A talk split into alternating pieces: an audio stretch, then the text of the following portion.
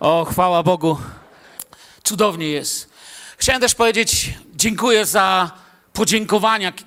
Dokładniej w czasie tej modlitwy, kiedy pastor Wojciech wyszedł tutaj, czytał i mówił, miał mówić właściwie za chwilę o wszystkich tych potrzebach, to zanim poruszył potrzeby, to chcę podziękować tym z was, którzy nie tylko biegną do Pana Boga, kiedy jest problem. I tak róbcie, my się będziemy o was modlić bez względu na wszystko. Ale podoba mi się, że nie jesteście w tej grupie, którą Jezus nazwał tytułem "A gdzie jest dziewięciu?" Że niektórzy napiszą, Bóg podniósł, postawił mnie na skalę, Pan mi pomógł. I kiedy stoję sobie tam, pomyślałem sobie, dziękuję Bogu za takie podziękowania, ponieważ one sprawiają, że czujemy się jeszcze lepiej, prawda? Wiemy, że modlitwa działa, że kiedy będę w Dolinie Cienia, mogę przyjść. I nie jestem sam, mam was. O tym chcę dzisiaj trochę powiedzieć. Wiecie, bo życie z Bogiem to nie jest tak, że my reklamujemy Ewangelię, że to jest zawsze z górki. Że jest bez problemów, ale są z Nim zawsze te problemy rozwiązywane. Pierwszy problem, o jakim czytamy, jest ciągle jednym z najpoważniejszych problemów świata, pomimo tego, że wydaje się w niektórych miejscach wręcz przeludniony. Pierwszym problemem, o jakim czytamy w Biblii, wcale nie było to spotkanie z wężem. Wcale to nie było to.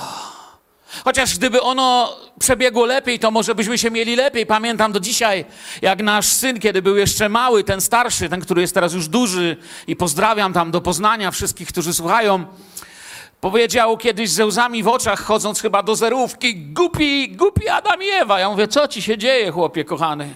Mówi, jakby nie zgrzeszyli, to będzie trzeba było lekcji robić. Myślałem sobie, to jest wyższa teologia, no ma rację. Potem jeszcze ktoś usłyszałem, powiedział, że szkoda, że Adam i Ewa nie byli Chińczykami, bo by zjedli węża. I też byłby spokój. Ale to już chyba nie wiem, czy to jest teologicznie poprawne. To muszę pójść do kogoś, kto się dobrze zna. Może do Jonasza. Dobrze was widzieć, przyjaciele. Pierwszym kłopotem na świecie nie było to spotkanie z wężem. Pierwszym problemem, kiedy Pan Bóg powiedział słowa, że jest niedobrze, była samotność. Pierwszy raz Bóg spojrzał i właściwie wszystko było dobre, oprócz jednej rzeczy, i sam powiedział, niedobrze jest, żeby człowiek był jaki? Sam. Moje pytanie dzisiaj, czy czujesz się sam? Jednym może ostatnio mało powtarzanym hasłem, czy takim pozytywnym wyznaniem naszego zboru jest Filadelfia, nie jesteś sam. Ale być może jesteś jednym z tych, którzy siedzą tu i myślą sobie, jasne, Filadelfia, nie jesteś sam, guzik, czuję się absolutnie sam, czuję się zostawiony. Mam dziś parę słów dla ciebie i dla całej reszty z nas. Pierwszym problemem ludzkości była samotność. Pośród wszystkiego, co dobre i piękne, Bóg powiedział, no niedobrze. Człowiek nie może być sam. I w pierwszej Mojżeszowej czytamy 2:18, kiedy tam mamy ten dokładniejszy opis człowieka, że Pan Bóg stwierdził też, niedobrze jest być człowiekowi samemu, uczynię mu pomoc pasującą do niego. I potem Adam poszedł spać. Kobiety powiedzą normalne, facet zawsze śpi, jak się dzieje coś ważnego. Ale tutaj musiał i Bóg stworzył kobietę. Pamiętam kiedyś, jeśli znacie trochę angielski, to ktoś mi kiedyś tłumaczył, i oczywiście w ramach żartu, że angielskie określenia mężczyzna i kobieta właśnie pochodzą z raju. A ja mówię, czemu? No bo Bóg spojrzał na Adama i mówi men. A potem mu pokazał kobietę, a on powiedział woman. Kto zna angielski, złapał. To jest takie trochę zadziwienie. Kobieta. Coś pięknego Bóg dał. I Bóg nie chce, żebyśmy byli sami. Rozwiązał ten problem, aby człowiek nie musiał chodzić sam. I Kościół rozwiązuje ten problem jeszcze bardziej w wielu aspektach. To w Kościele Słowo Boże zachęca nas, byśmy znaleźli naszą drugą połówkę, z którą pójdziemy przez życie. I przez te ostatnie wiele lat służby, które mam, widzę, że bardzo ciężko jest iść przez życie w obcym jarzmie. Kiedy ludzie łączą się z kimś, dla kogo Jezus nie jest tak samo ważny, jak dla nich. Jezus nie chciał, żeby uczniowie byli sami w wielu momentach, ale wprowadził nas też w przepiękne nauczanie tego, jak bardzo potrzebujemy jedni drugich. Tylko czasem nam się to gubi. To słowo jedni drugich, niedawno pastor Bogdan o tym wspominał. Ja nie w tym kierunku może pójdę. Chciałbym, żebyśmy spojrzeli też trochę na Ewangelię Jana. Wiecie, że Ewangelia Jana jest trochę inna. Jest, prawda, Mateusza, Marka, Łukasza nazywamy synoptykami. Ich Ewangelie są bardzo podobne. Różnią się właściwie detalami, ale niektórzy nawet mają w domu taką książkę. Ja też mam synopsa, gdzie te trzy w bardzo sprawny sposób potrafimy koło siebie postawić. Natomiast u Jana jest troszeczkę inaczej. U Jana ostatnia wieczerza, czy te ostatnie chwile Jezusa przed ukrzyżowaniem zajmują kilka rozdziałów. U Jana mamy 5 rozdziałów tego, co się działo od Paschy aż do Getsemane i do Golgoty. Każdy z nich to lekcja naśladowania Jezusa i w tej lekcji Jezus pokazuje nam te najważniejsze rzeczy. Człowiek zawsze mówi ważne rzeczy w takich chwilach, jakie wtedy były. I stamtąd właśnie widzę to przesłanie, które chcę kierować dzisiaj do nas, do zboru. Opiekujcie się jedni drugimi. Opiekujcie się sobą. I to wcale nie jest takie oczywiste i powszechne. Czasem wcale nie jest łatwe. Kiedyś powiedziałem braciom z Rady Starszych, że mam marzenie, żeby w naszym zborze człowiek od parkingu do miejsca tutaj, na tym siedzeniu, nigdy nie przeszedł sam. Żeby zawsze ktoś go błogosławił, ktoś go przywitał. Żebyśmy mieli takie serce Kościoła, w którym czujemy, że ta osoba chce być tylko przywitana i zostawiona sobie, albo że potrzebuje, żeby być blisko niej. 2 dni temu, zupełnie teraz mi to przyszło do głowy, nie mam nawet tego zapisane, tak teraz mnie to poruszyło, oglądaliśmy z żoną stare zdjęcia. Tak nas jakoś wzięło, to było 2 dni temu czy wczoraj? Mi się dni tak lecą.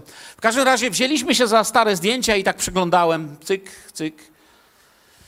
Zwróciłem uwagę na jednego brata. Mówiłem, wiesz co, ten brat się powiesił. Tu na tym zdjęciu jest jeszcze jakiś czas przed tym. A potem przyszło mi do głowy, pojawiał się na innych zdjęciach i sobie myślałem, Boże, czemu nikt z nas nie zauważył, jak on jest samotny? Czemu nikt z nas nie zauważył, jak bardzo cierpi, chociaż przychodził do nas? Wszystkim się wydawało, że właściwie no przecież facet raz na czas i Słowo Boże głosił i przecież nie był samotny, a jednak można być samotnym w tłumie i cierpieć tak bardzo, że któregoś dnia poszedł do lasu. Pomyślałem sobie, nie chciałbym więcej takich zdjęć widzieć. Tak bardzo bym chciał, by Bóg pokazywał nam, byśmy mieli wrażliwość jedni na drugich. Amen.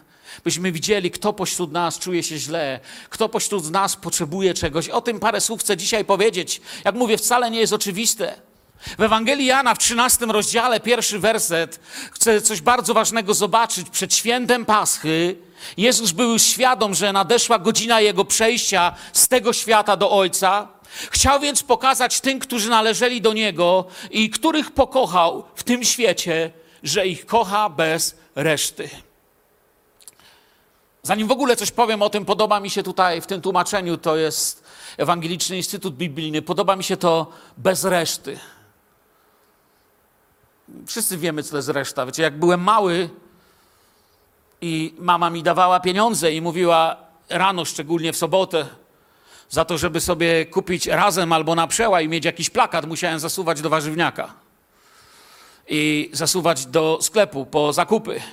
I mama mówiła tylko pamiętaj, przynieś co? Resztę. Czyli to, co zostało. Kupiłem, co trzeba, wolno mi było kupić tą gazetę, bo kiedyś, wiecie, jedynym dostępem do plakatów były gazety. Wiem, że dzisiaj młodzież się zastanawia w ogóle, o czym my mówimy. Myślę, że gdyby wtedy ktoś młody wszedł do mojego pokoju, zobaczyłby te puste puszki, opakowania po różnych jedzeniach, zastanawiałby się, czy to jest śmietnik, czy dom, ale wtedy uważaliśmy, że to jest absolutnie niesamowity zachodni dom. Widzę, że są tutaj takie głowy, co wiedzą, o czym ja mówię i są takie przechylone ze współczuciem, biedaki. Bez reszty, czyli nic nie zostaje, znamy to słowo i zaczyna się Pascha. I jakby przyzwyczajeni jesteśmy, że czytamy, że Jezus posłał i to wszystko się tam dzieje, i ten osiołek, i przygotowanie izby, i zgromadzenie. Pamiętamy z Łukasza, że Jezus mówi, bardzo pragnąłem spożyć tę wieczerzę z wami, ale Jan zauważa coś jeszcze bardzo ciekawego. Jezus przepasał się, aby umyć nogi uczniom. Zaczyna się Pascha i zgodnie ze zwyczajami żydowskimi, czymś, co było bardzo normalne dla tamtych czasów, nie było niczym niezwykłym, że kiedy się to święto zaczynało i w jakimś domu ludzie siadali, gdzieś musiał być sługa, który zaproszonym gościom i zgromadzonych przywita. Dzisiaj mówimy fajnie, że jesteś, dzisiaj wyświetlamy dzień dobry w domu, nie musimy jakby robić tego w inny sposób, taki jest nasz zwyczaj, ale oni wtedy mieli sługę, który umywał ludziom nogi. To nie były czyste nogi, to były nogi, które w sandałach przyszły po pylistych drogach, często spocone, często naprawdę zapylone od tych dróg tamtej ziemi, ale sługa musiał przywitać i umyć nogi gościom. Pascha wymagała gospodarza, który to przygotował, zrobił i oni o tym wiedzieli. Ale jakby żaden z nich nie zgłosił się na ochotnika.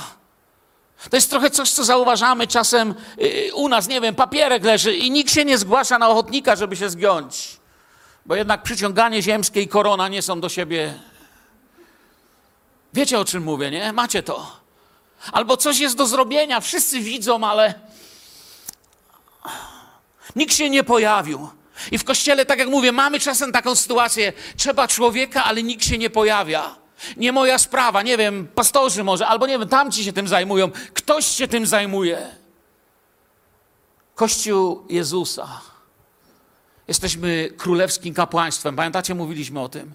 My jesteśmy tymi, którzy przed tym światem są zobowiązani do pokazania czegoś. Patrzę na mojego Pana. Przepasał się, zgiął kolana i zajął się tym, co niewidoczne. Zajął się tym, o czym czasami nie chce się mówić. Może nikt nie zamierzał tego tematu czy tej sprawy poruszać, umyć im nogi i tak dalej. Brudne było to, na czym wszystko, co czyste, się trzymało, czyli nogi, na których przyszli. I myślę, że do dzisiaj w Kościele ta służba jest potrzebna, ale w troszkę zupełnie, powiedziałbym, inny sposób. To samo przesłanie, ta sama filozofia, ta sama pokora, ta sama miłość, ale inaczej podana. Potrzebujemy takiej służby w naszym życiu. On im usłużył, aby byli zdolni służyć. I w 8 rozdziale 13 rozdziału Jana Piotr nie mógł się z tym pogodzić. Za nic w świecie nie będziesz mi mył nóg w życiu. A Jezus na to, jeśli cię nie umyję, nie będziesz miał ze mną działu. Ale Piotr się stawia. Nikt mi tam nie będzie grzebał pod kiecką, pod szatami. Nikt nie będzie się tymi sprawami u mnie zajmował. Panie, oczywiście idę za Tobą, podoba mi się. Nawet życie za Ciebie oddam, jak trzeba będzie, chociaż wiemy, co z tego wyszło. Jesteś moim Bogiem, ale bez przesady nie będziemy sobie grzebać tam, gdzie nie trzeba. Nie dopuszczę Cię do tego miejsca mojego życia. To miejsce mojego życia jest dla mnie niekomfortowe, żebyś mi w tym miejscu usługiwał. Nie dopuszczę. Jezus wtedy mówi mu coś bardzo ważnego.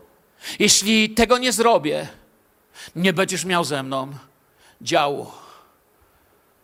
Kiedy człowiek to czyta pierwszy raz, zanim sobie zda sprawę, kim jest Jezus, to mógłby pomyśleć, naprawdę o nogi Panu Bogu chodziło, że nie będzie miał działu tylko z powodu tego, że nogi sobie nie pozwolił umyć. Bo gdyby chodziło tylko o umycie nóg, no to byśmy powiedzieli, no trochę to takie duże, nie będziesz miał działu.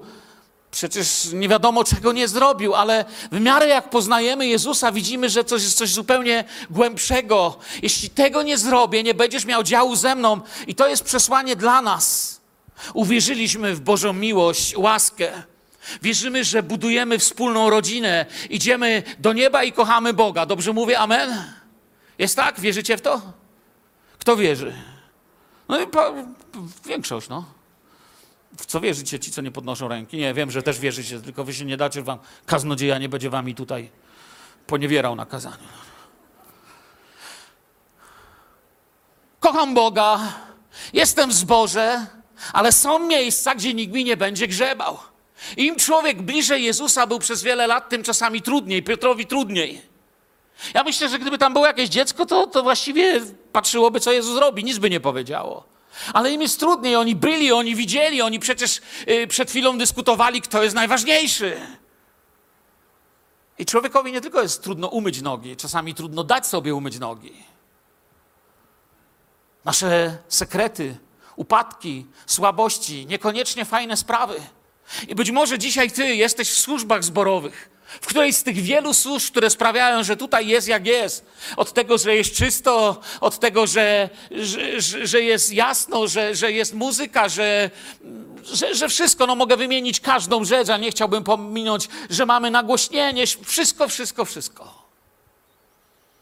Ale może nosisz w sobie i mówisz, za wiele lat jestem, jak się przyznam, to się zgorszą. Jak się przyznam i pozwolę się obmyć, chcę ci powiedzieć, Jezus ma dla ciebie tą służbę również w naszym zborze. Również możesz przyjść, możesz wyznawać swoje grzechy. Jedni drugim wyznawajcie grzechy. Że dzieci, jeśli kto zgrzeszy, orędownika mamy u Ojca.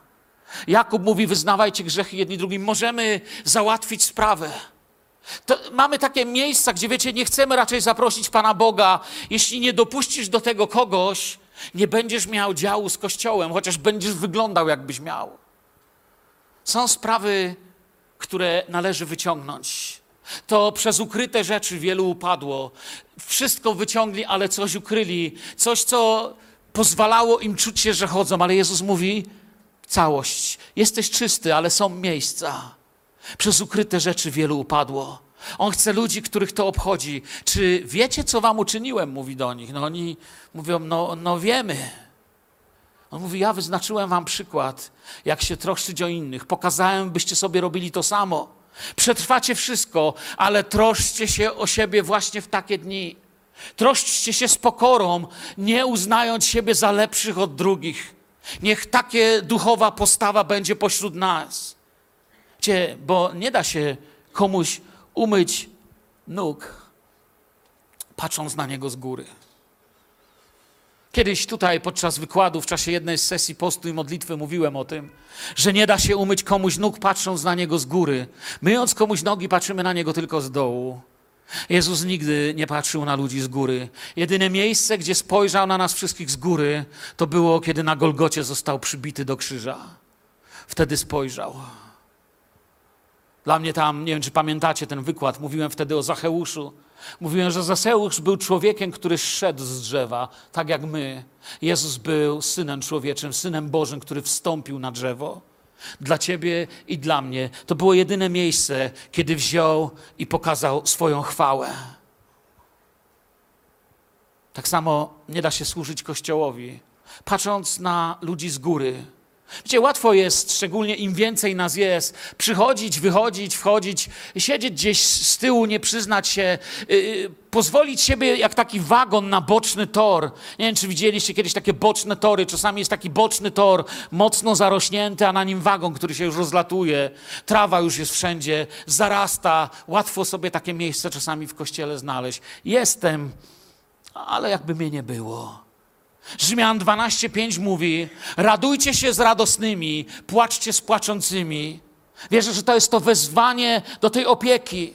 I 16 werset dalej, odnoście się do siebie z podobną wyrozumiałością. Nie bądźcie wyniośli, skłaniajcie się raczej do tego, co skromne. Nie uważajcie sami siebie za mądrych. Nie odpłacajcie nikomu złem za zło. Starajcie się o to, co jest dobre dla wszystkich ludzi. Innymi słowami, Duch Święty wzywa dzisiaj nas i każdego, kto to czyta. Duch Święty mówi, Filadelfio. Duch Święty mówi, bracie, siostro, człowieku, bądź dobry.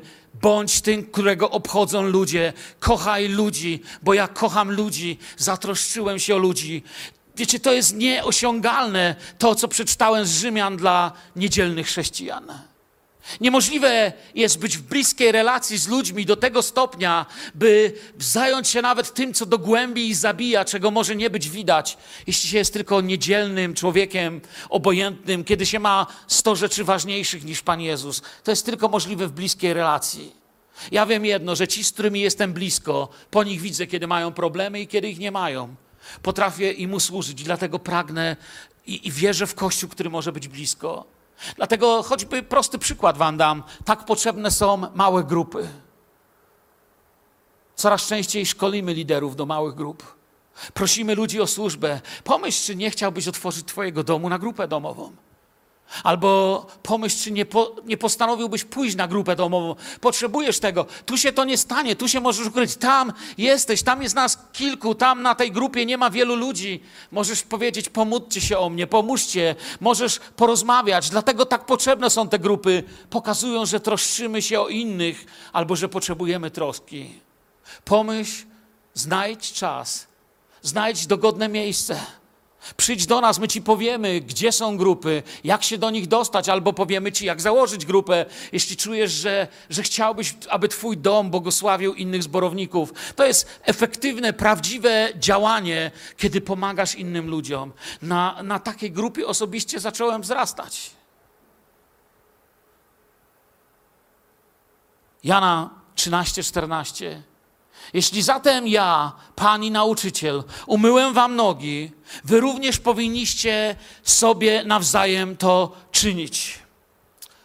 To jest jasne. Oczywiście można w rzeczywistości, to nie jest trudne, przynieść miednicę i umyć sobie nogi. Można to robić. Szczerze mówiąc, kiedy byliśmy w Rosji, uczestniczyliśmy w takich nabożeństwach. Mi myli nogi, ja myłem nogi i powiem wam, kto nie był na takim nabożeństwie, to jest przeżycie.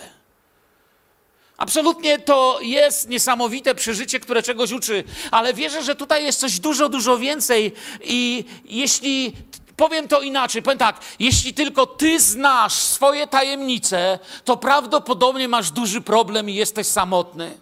Jeśli siedzisz dzisiaj tutaj i masz takie tajemnice, o których wiesz, że gdyby inni wiedzieli, nie służyłbyś, albo właśnie dlatego, że inni nie wiedzą i lepiej niech się nie dowiedzą, nie służysz, bo cię blokują. Jesteś samotny w tłumie. Potrzebujesz kogoś z nas, aby ci umyć nogi. Potrzebujesz kogoś, aby cię ukochał i pomodlił się z tobą. To mogę być ja, to może być którykolwiek z pastorów, to może być któraś z grup domowych i liderów. Liderzy to są ludzie dyskretni, oni tego nikomu nie powiedzą. Podobnie nasze duszpasterstwo na tym się opiera. Nigdy nikt z was tutaj nie słyszał, że będę do was przyszedł i mówił wam, o czym rozmawiałem z kimś innym. Dlaczego miałbym o was powiedzieć komuś innemu? Chyba że chcieliście, żebym porozmawiał, to oczywiście jest coś innego. Idąc przez ten świat mamy różne przeżycia. I wierzę, że powinniśmy sobie wzajemnie usługiwać. Chcę wam dzisiaj powiedzieć, tutaj jestem tutaj dla was. Jesteśmy my wszyscy duszpasterze dla was. Bogdan, Wojtek, bracia z Rady Starszych, liderzy grup domowych. Tak jak mówię, jestem, każdy z was to skrubował, wie, że nie jest się trudno ze mną mówić. Słuchajcie, ja odmawiam innym ludziom, którzy chcą tu przyjechać, żeby się umówić. Wierzę, że Bóg mnie postawił tutaj, żeby okazać wam miłość. Bóg cię postawił tu, abyś okazał miłość mi i innym. Amen? Abyśmy miłowali jedni drugich. Oczywiście, że usługujemy innym. Ale troszczyć się musimy o domowników. Nie mogę, wiecie, ja nie jestem Mesjaszem, żebym się Polską zajmował czy światem, ale wiem, że jestem waszym bratem i mogę zająć się tymi, z którymi się dzisiaj tutaj modlę. Amen. I my możemy się zająć sobą. Wy możecie mnie wesprzeć, ja was. Ja się chętnie umawiam i jestem. I jak mówię, są inni pastorzy, są inni duszpasterze. Tylko się umów.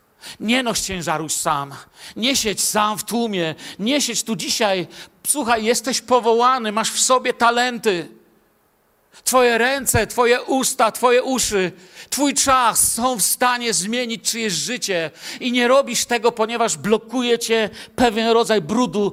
Po prostu powiem takie, tak pamiętam, jak na Śląsku mówili, upaprałeś się. Nie wiem, czy pamiętacie takie słowo. Tu w dzieciństwie często słyszałem się upaprał znowu. Może gdzieś właśnie po drodze, żeś się tak pobrudził. Chcemy być dyskretni, ale musisz powiedzieć, chcę przyjść, słuchajcie.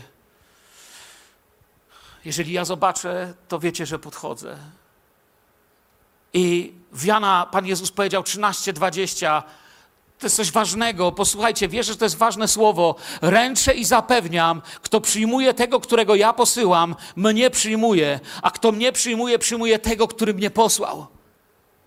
powołując się na kazanie z innego, chyba z pierwszej albo drugiej edycji postu i modlitwy zborowej, pamiętam, mówiłem wtedy o miłosiernym Samarytaninie. I nie wiem, czy pamiętacie, mówiłem wtedy, że wczesny Kościół odczytywał historię o miłosiernym Samarytaninie inaczej niż my ją dziś odczytujemy. My raczej widzimy ją ewangelizacyjnie, w sensie idę, widzę, że ktoś leży, podnoszę. I to jest dobra interpretacja, ona prowadzi do ewangelizacji. Ale wczesny Kościół widział to inaczej. Wczesny Kościół w roli miłosiernego Samarytanina widział Jezusa. Ponieważ uznali go, religia go uznała za Samarytanina, w sensie odrzuconego, jakiegoś nieczystego, kto to w ogóle jest? Z grzesznikami siedzi, z prostytutkami rozmawia, rągnie myje i tak dalej. Oni go uważali za takiego oddzielonego od tego, co oni znali. Ale wczesny Kościół w nim widział tego, który się schyla, podnosi. Wczesny Kościół siebie widział w roli tego gospodarza, tej gospody. Że nieważne kto to jest, Jezus przyprowadza tutaj pobitych ludzi. Nasze zadanie jest się tymi ludźmi zająć. I Jezus mówi, oto daję wam 2 dniówki. Kiedy będę wracał, to jeśli byście coś więcej dali, to ja wam oddam. Oto 2 dni dla Pana.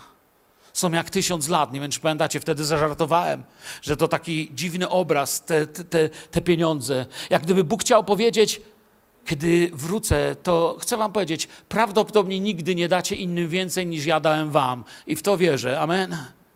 Ale nawet gdyby, to kiedy wrócę, macie zapłatę w niebie.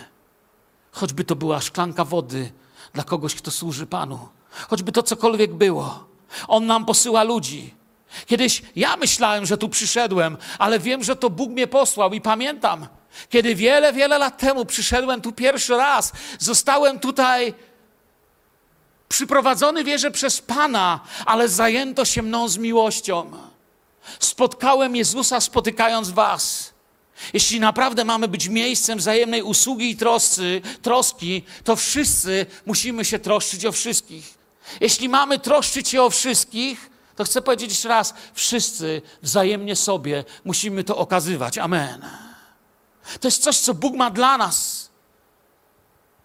Po drugie, wierzę, że opiekując się, Jezus nam mówi, że jeszcze jedno przesłanie, to jest to wszystko, co się przed Golgotą, przed Getsemane dzieje. Jana 14:1. Nie ulegajcie trwodze, wierzcie w Boga i we mnie wierzcie. Druga sprawa, która wierzę, że jest ważnym przesłaniem. Nie jesteśmy w poczekalni, jesteśmy w służbie.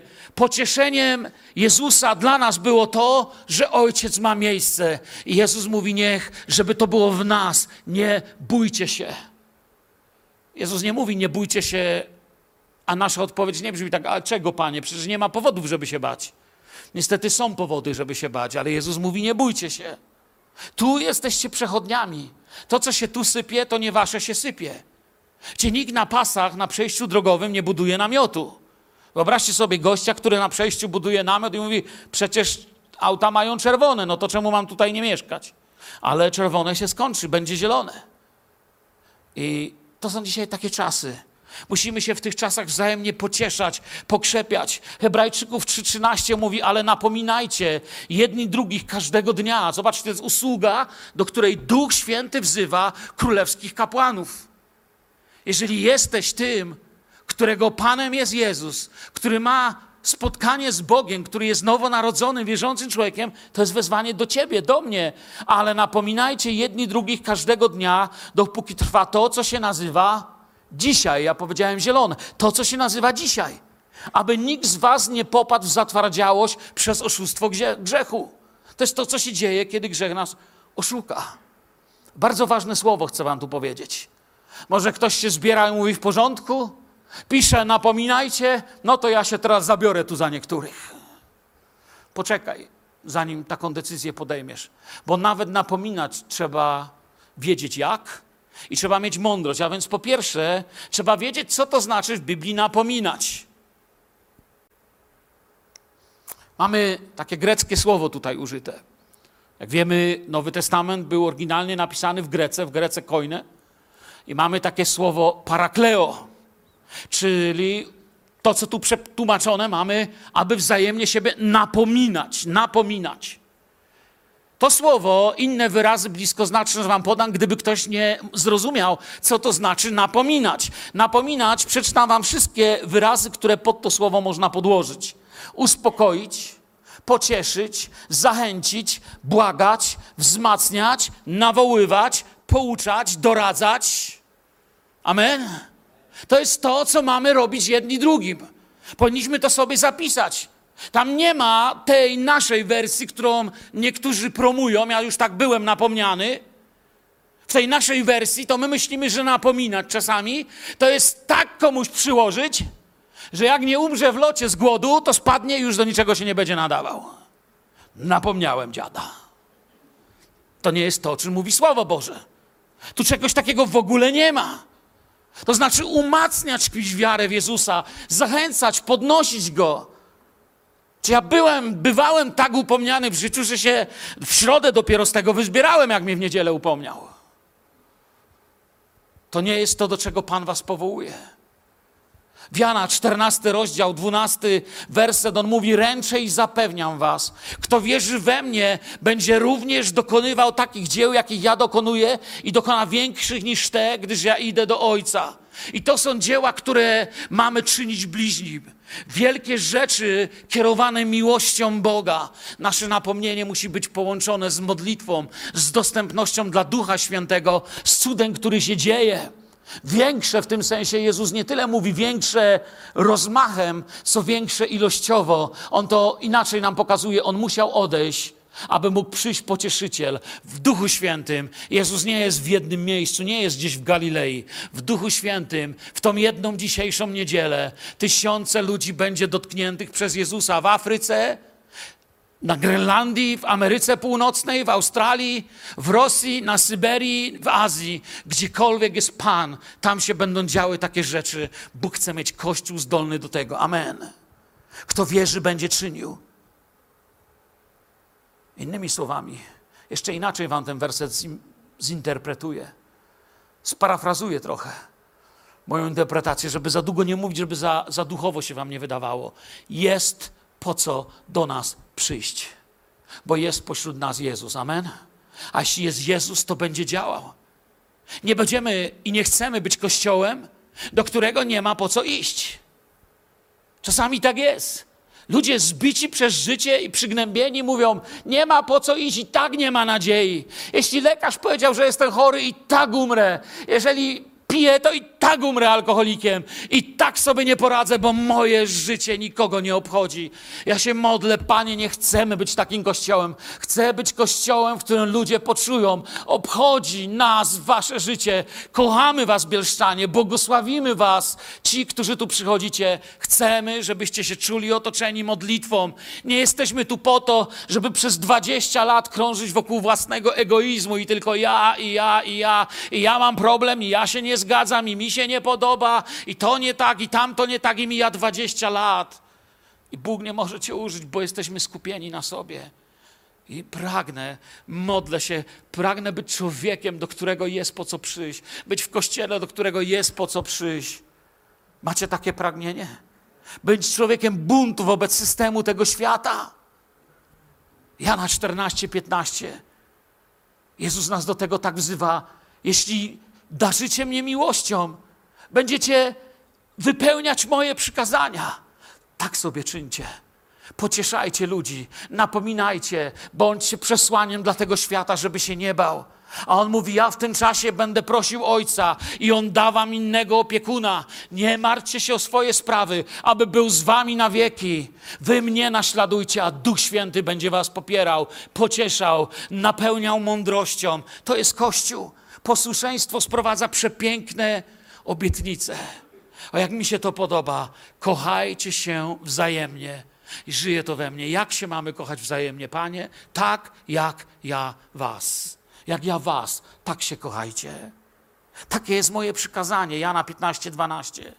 Kochajcie się nawzajem, jak ja was ukochałem. To jest mój wzór. Tutaj w tych ostatnich rozdziałach przed Getsemane Jezus daje nam wzór. Usługujmy sobie, zegnij się, aby usłużyć. Pocieszeniem bądź, pocieszajcie mój lud, mówi Stary Testament, jak ja was ukochałem. Dzisiaj mamy 11.9. i mamy rocznicę 11 września, kiedy samoloty uderzyły w wieżę World Trade Center. Pamiętam, kiedy to się stało. Przyjechałem wtedy do Nowego Jorku 3 dni przed tym. Byłem wtedy w odwiedziny u brata Davida Wilkersona. Kiedy 3 dni potem spotkałem się z nim, on był pogrążony w modlitwie. Byłem tam na nabożeństwie i kiedy z nim rozmawiałem, o jednym tylko mówił: cały nasz Kościół usługuje wszędzie ludziom w Nowym Jorku, aby nieść pocieszenie, posilenie, nadzieję. To jest to, po co Kościół tam był. Kościół nie siedział i nie mówił: oj, oj, oj, co się nawyrabiało. Bolały ich serca, ale byli tam, żeby służyć. Używali tego, co mieli. Wtedy myśleliśmy, że już nic gorszego na świecie się nie może stać. Ale pamiętacie, Biblia mówi, że zanim to się stanie, to takie będzie trochę jak bóle narodzącą przychodzi. Kto miał dzieci, to wie, że Jezus powiedział tak, że nie znamy dnia ani godziny, ale kto miał dzieci, to wie, że nie jest trudno rozpoznać kobietę, nie wiem, różni się kobieta w 9. miesiącu ciąży od kobiety w 1. miesiącu ciąży. No nie trzeba być lekarzem, żeby rozpoznać. I różni się świat, kiedy to się zaczynało, i dzisiaj widzimy, co się dzieje. Świat jest inny. Niedawno mieliśmy pandemię. Pamiętam, stałem tu na tej sali. Tam stała kamera. Człowiek stał za kamerą, a ja do niego głosiłem: was tu nie było. Wtedy sobie pomyślałem: o, kiedy będziecie, to będę się zawsze z wami cieszył. I tak jest dzisiaj, cieszę się wami. Jesteście tutaj, wiecie o tym? Wow. Myślałem sobie, jakie to jest piękne, że siebie możemy tutaj mieć. Teraz mamy znowu wojnę na wschodzie i znowu możemy służyć jako Kościół w miłości. Ile wyszło stąd transportów, ile pomocy. Wiecie, skąd to się wszystko wzięło? Tam na wschód pojechały wasze dziesięciny, wasza ciężka praca. Nie możesz poprowadzić tam ciężarówki, ale jesteś zborownikiem, którego dziesięcina jest na swoim miejscu. Nie możesz poprowadzić tam ciężarówki, ale twoje finanse nie służą tylko tobie. Twoje modlitwy nie służą tylko tobie. Twoje życie jest dla innych, dla bliźnich. I w tej sile Kościoła możemy pomagać innym i nieść pomoc. To jest ważne. W naszych czasach teraz mamy niesamowity wzrost depresji i samotności. Po COVID-zie bije rekordy biją samobójstwa. Nie wiem, jakie jest problem w Polsce znaleźć polskie statystyki. Nie wiem, czemu tak łatwo jest trafić na amerykańskie wszędzie. Oni po prostu się lubią robić statystyki. Ale ciekawe dla mnie było, że po COVID-zie czytałem artykuł amerykański. Ilość samobójstw, które mieli Amerykanie w ciągu roku przed COVID-em, została przekroczona już przed połową pierwszego roku w pierwszy rok po COVID-zie. Czujecie, gdzie jesteśmy? Jakie jest żniwo na tym świecie zła? Ludzie nie mogą być sami. Jezus nam zostawia przykład. Usługujcie. Tłum jest coraz większy, ale samotność coraz potężniejsza. Ktoś powie: męczą mnie telefony. Chłopie, mnie też męczą. Wiecie czemu? Bo każdy telefon, który do mnie dzwoni, jest albo negatywny, albo coś ktoś chce. Ale powoli to się zmienia. Wiecie dlaczego? Bo mówię głośno ludziom: potrzebuję waszej modlitwy i czuję zmianę. I chcę was dziś namówić do takiej zmiany, zanim skończę. Czuję zmianę. Coraz częściej ktoś pisze: modlę się dziś o ciebie, błogosławię cię. I chcę was dzisiaj namówić, Filadelfio, wymieńcie się telefonami.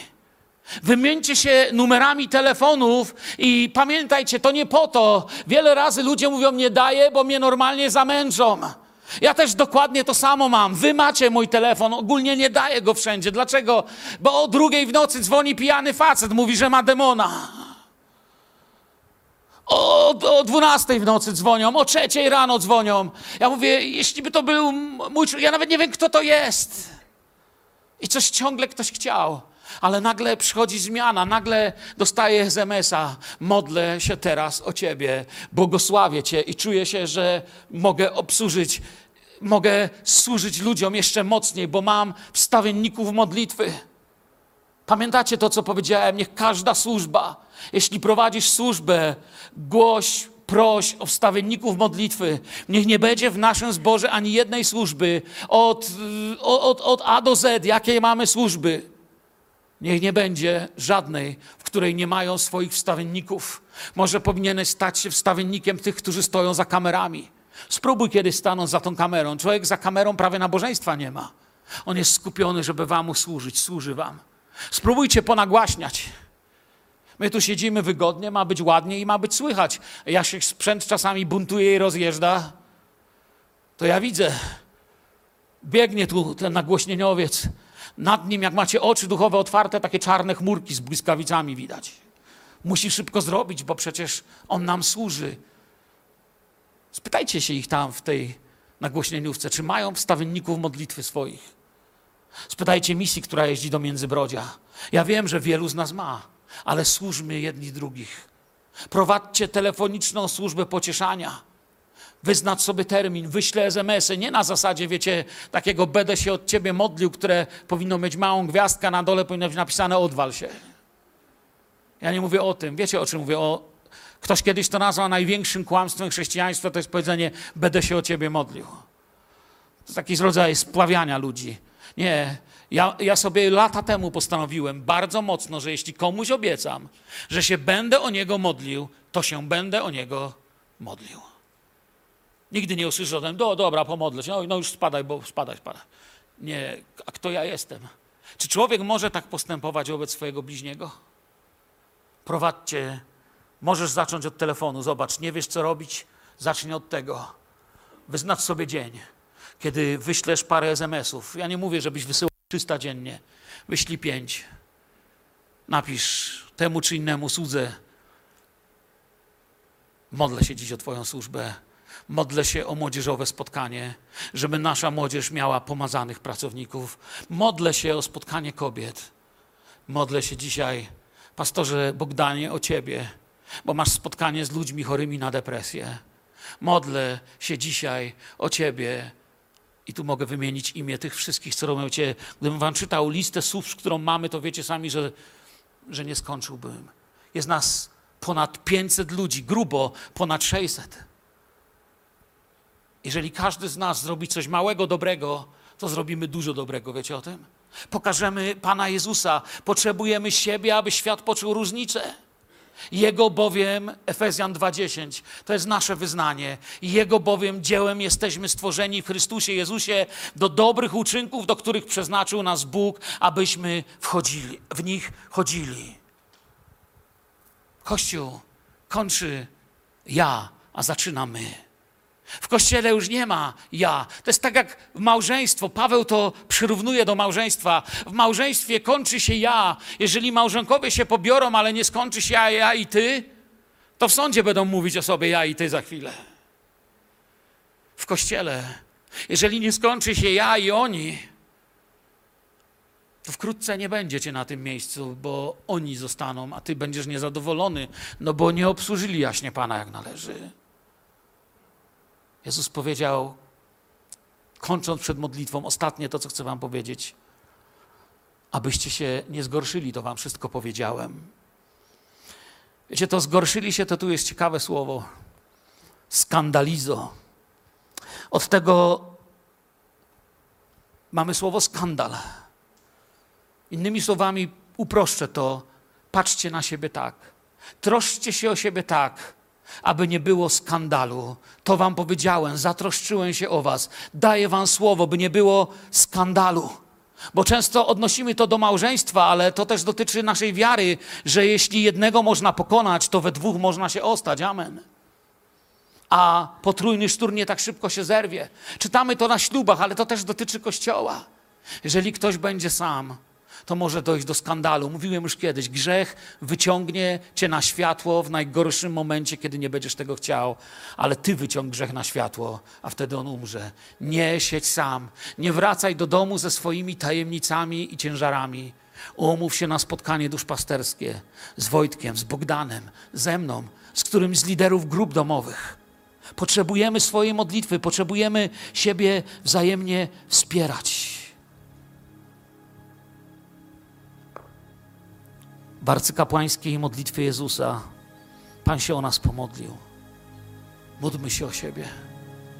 Jeżeli będziemy kościołem modlitwy, to będziemy kościołem wszystkiego, o czym marzysz.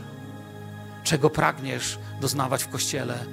Wstańmy dzisiaj i pomódlmy się o nasze służby, o nasze wzajemne patrzenie na siebie. Poproś dziś Pana, otwórz moje oczy, otwórz moje zrozumienie. Daj mi chęci i wykonanie służby, do której mnie powołałeś. Panie, pokaż mi, co ja mam robić. Wiem, że nie powołałeś mnie tylko po to, byłbym członkiem Filadelfii. Powołałeś mnie, abym służył ludziom w Filadelfii. Służył ludziom w Bielsku.